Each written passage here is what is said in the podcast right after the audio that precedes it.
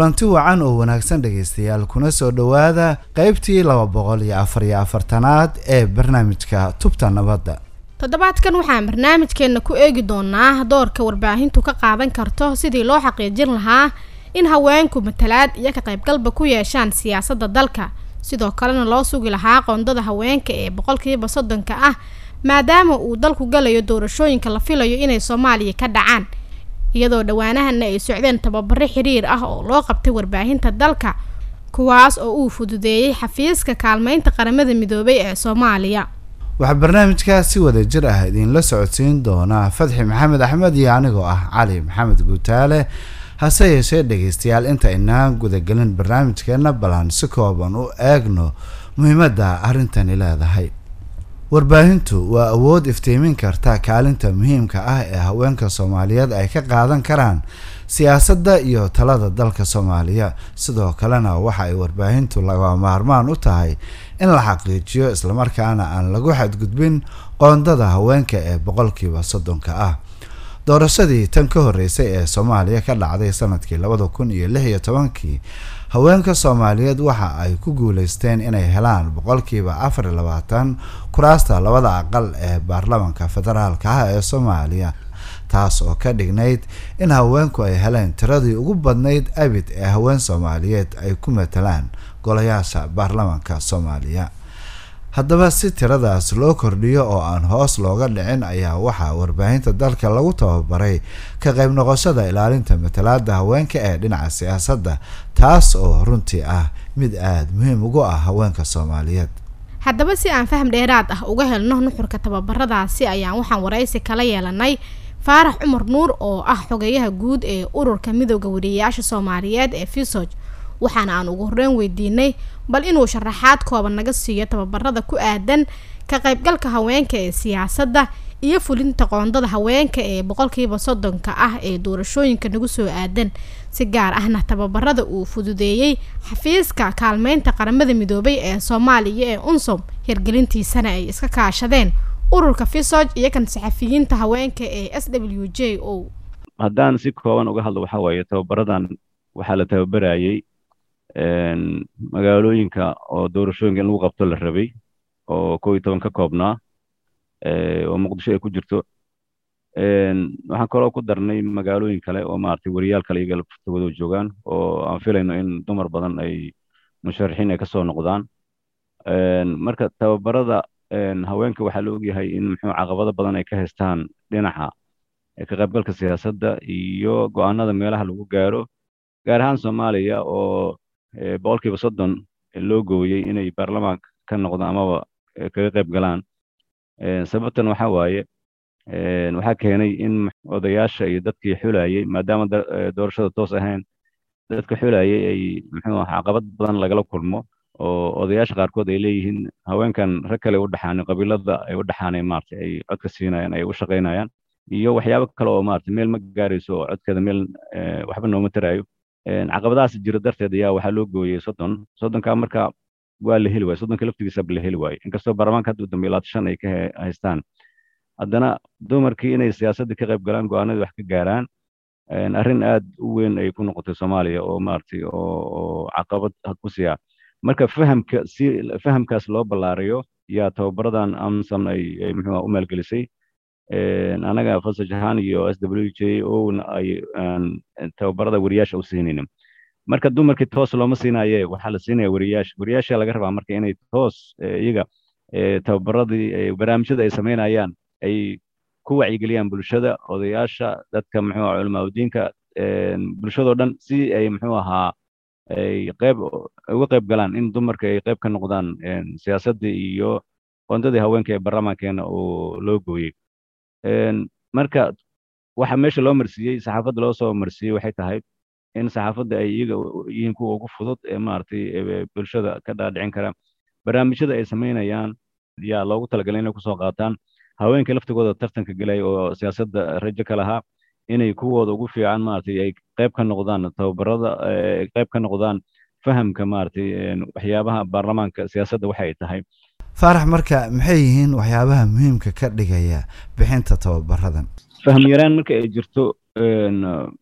oo bulshada faham darre ay ka haysato waxyaabaha qaarkood waxaa loo baahnaanayaa maaragtay warbaahinta in la isticmaalo. Warbaahinta marka la isticmaalayan waxaa waaye iska soo qaba maaha warbaahinta wixii laga sheega maaha. Marka laga hadlaayo arrinta qoondada soddon ha loo gooyo marka la leeyahay. Sababta loogu gooyey waa in maaragtay la sheegaa. Tababarada qeyb ay ka ahayd dhowr arrimood oo maaragtay ku saabsan haweenkaas leh iyo siday siyaasaddu qayb geli lahaayeen. Haddii go'aanada meelaha laga gaaraya ay joogaan maxay samayn karaan? Tababarada qeyb ay ka ahayn hadday muxuu ahaa baarlamaanka ku biiraan soddonka maaragtay soddon ay soo buuxiyaan kaalin maxay noqon karaan? Haddii siyaasadda guud ay maaragtay ka qayb galaan oo maaragtay wasiiro noqdaan amaba saraakiil sare oo booliiska xataa ay noqdaan amaba ay noqdaan heedaha bulshada ka mid noqdaan maxay soo kordhin karaan? Marka tababarada waxay muxuu ahaa muhiim markaas u noqdeen in wax kastoo la samaynayo tababara loo qaato. Tallaabo walba la qaadayo sessionadu way kala duwanaayen sessionka maarata ku saabsan doorka ay ku leeyihiin baarlamaanka soddonkaas maaragtay markay soo buuxiyaan maxay qaban karaan? Marka tababarka mar walba muhiim wuxuu u yahay hawsha la rabo in la qabto in muxuu ahaa lagu dherindheriyo lagu jejeexo sida ugu fudud oo dadweynaha ay maaragtay dhegeystayaasha ay u fahmi karaan loogu sheego maxaa tala ah oo aad siin lahayd wariyaasha tabinaya wararka la xiriira doorashooyinka iyo kuwa siyaasadda gaar ahaana doorka haweenka iyo ka qaybgalkooda geedi socodka siyaasadeed? Marka u horeysa horta talada aan siina waxaa waaye horta inay ka shaqeeyaan wariyaasha bidqabkooda waayo siyaasadda arrim waxaa dhex socda waxyaabo badan oo maaragtay oo khaladaada oo waxyaabo badan oo iska hormaada yaa yaa keenaya marka wariyaasha hadday iska hormaadyada oo maaragtay siyaasiyiinta dhexdooda ka dhexeeya ololayaasha siyaasadda loo samaynayo ay ka soo baxaan. Waxa waxay iska hor imaanayaan booliiskii iyo maaragtay qaybihii nabadgelyada. Marka sidaasaan tababarada qaarkood isugu geynaa fasash ahaan booliiska iyo maaragtay iyo wariyaashaba si ay isu fahmaan. Marka taladeed waxay tahay inay wariyaasha aad isu ilaaliyaan oo maaragtay badqabkooda horta ilaaliyaan. Siyaasadda doorashooyinkana aaday u cakaran tahay inay muxuu ahaa waxyaabaha ay tabinayaan aysan xanaf yeelanin. Qayb ahaanna maaragtay haweenka marka laga hadlayo siyaasadda markay qaybgalayaan inay dhiirigeliyaan oo gabadha maaragtay tartamaysa maaragtay lagu dhiirigeliyo amaba aan loo arkin haddii wareysyada qaarkood la qaadayo amaba ay bixinayaanna dad muxuu haween ka soo horjeeda mas'uuliyadda maaragtay wariyaha ay noqoto mid muxuu ahaa dhexdhexaada weliba maaragta la rabo inuu muxuu ahaa gabadha maaragtay tartanka ku jirta ee hagaagsan ee maaragtay qiyaasayso inay maaragtay wax ka bedeli karto arrimaha maaragtay oo siyaasadda soomaaliya in la dhiirigeliyo aad buu u mahadsan yahay. Kaasina dhegeystayaal waxa uu ahaa faarax cumar nuur oo ah xogayaha guud ee ururka midowda suxufiyiinta soomaaliyeed. Welina dhegeystayaal waxaad la socotaan qeybtii laba boqol iyo afar iyo afartanaad ee barnaamijka tubta nabadda waxaana inoo soo socda qeybihii kale hase yeeshee aan markan u gudubno shukri ismaaciil axmed oo ah saxafiyad ka howlgasha idaacadda warsan ee magaalada baydhabo waxaana shukri ay ka mid ahayd wariyayaashii ka qayb galay tababaradan uu fududeeyey xafiiska kaalmeynta qaramada midoobay ee soomaaliya. Sidee uga faa-iideysateen tababarada ku saabsanaa ka qaybgalka haweenka ee siyaasadda iyo hirgelinta qoondada haweenka ee boqolkiiba soddonka ah waa mahadsan tahay tababarkii ku saabsanaa ka qaybgalka haweenka siyaasadda iyo fulinta qoondada ee boqolkiiba ku aadan faa-iidooyinka uu noo lahaa waxay ahayd maadaama aan ku baranaynay tababarka sida haweenka looga qareemi lahaa sidii qoondadooda boqolkiiba soddon ay u xaqiijisan lahaayeen qaabka ay haweenka ugu qeyb qaadan karaan siyaasadda iyo annaga qaabka aan ugu ololeyn karno ka warbaahin ahaan sida haweenka ay ugu qeyb qaadan karaan siyaasadda marka faa-iidooyin badan buu loo noo lahaa oo nagu ee tababarkan qoondada haweenka iyo faa-iidooyinkooda. Shukri marka maxay kula tahay in warbaahinta iyo wariyayaashuba oo ay ku jiraan tifaftirayaasha iyo suxufiyiinta gabdhaha ah inay si buuxda ugu tabin karaan doorka haweenka ee ka qaybgalka siyaasadda islamarkaana ay ugu dadaali karaan dhiirigelinta haweenka siyaasiyiinta ah haa aada u weyn tafatiraha ama tafatirayaasha agaasimayaasha weerayaasha dhammaantood waxay heegan u galaan sidii haweenka ay u soo bixi lahaayeen maadaama ay meel walba ay ku yaryihiin haweenka. Marka xiliyadan oo kale marka ay soo dhowdahay doorashada waxaa la qabtaa doodo sidoo kale waxaa la qabtaa wareysyo sheekooyin ku aadan qoondada haweenka oo la leeyahay malas dhihi karaa in qoondada haweenka boqolkiiba soddon ay dhabowdo ama ay soo baxaan. Inta badan meelaha qaar sida la ogyahay kama jiraan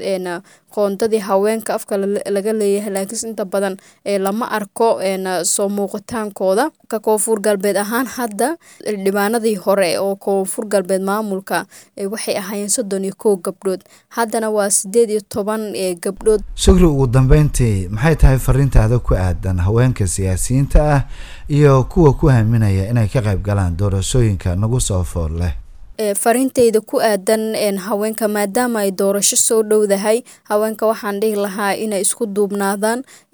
keliya meelaha ay ka dhidhihin qoondadeena way maqan tahay ay dhihin inay kulamo samaystaan inay gacmaha isqabsadaan in la dhaho waa haween isku xiran. Haddii haween isku xiran la arko waxaa soo baxa qoondo sax ah xitaa waxay u ololeyn karaan sidii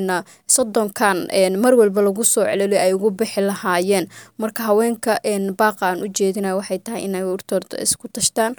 Aad bay u mahadsan tahay taasina dhegeystayaal waxa ay ahayd. Shukri ismaaciil axmed oo ah wariye ka howlgashaha idaacadda reediyo warsan ee xarunteedu tahay magaalada baydhabo ee gobolka baay. Markana dhegeystayaal waa dhinacii wararka barnaamijka.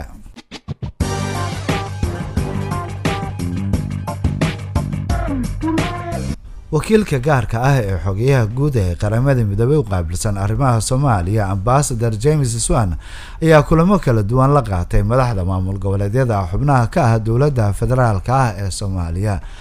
kulamadan ay wada yeesheen labada dhinac ayaa waxa ay uga wada hadleen arrimaha doorashooyinka la filayo inay dhowaan ka dhacaan dalka iyadoo sidoo kalena kulamadaasi looga hadlay arrimo ku saabsan horumarinta deegaanada. Hay'adda u n d b ayaa weli sii wada taageerada ay u fidineyso maxkamadaha guurguura ee dalka si loo hubiyo in dadka faraha badan ee lagu soo eedeeyo inay galeen faldambiyeedyo ay u helaan cadaalad. Maxkamadaha guurguura ee dalka ayaa qaada dacwadaha la xiriira madaniga iyo kuwa isku dhacyada ka dhex dhaca bulshada dhexdeeda.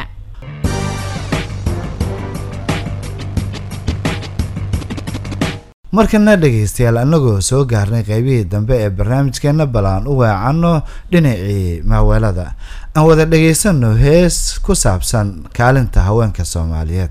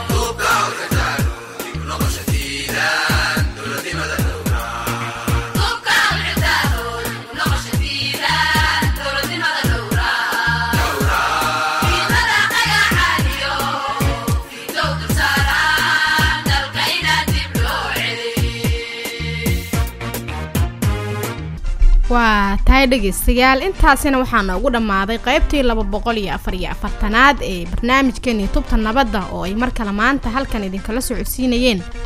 Cali maxamed guutaale iyo anigoo fatxi maxamed axmed. Fadlan noo soo gudbiya aragtiyadiinnaha adinkoo noogu soo hagaajin kara barta aan ku leenahay facebook oo ciwaankeenuna yaha tubta nabadda. Hase yeeshee waxaad hadda u diyaargarowdaan qaybtii u dambeysay barnaamijka oo ah qaybtii qadadka taleefanada adinkoo naga soo wici kara taleefan nambarada idaacadaha aad barnaamijkan ka dhagaysanaysaan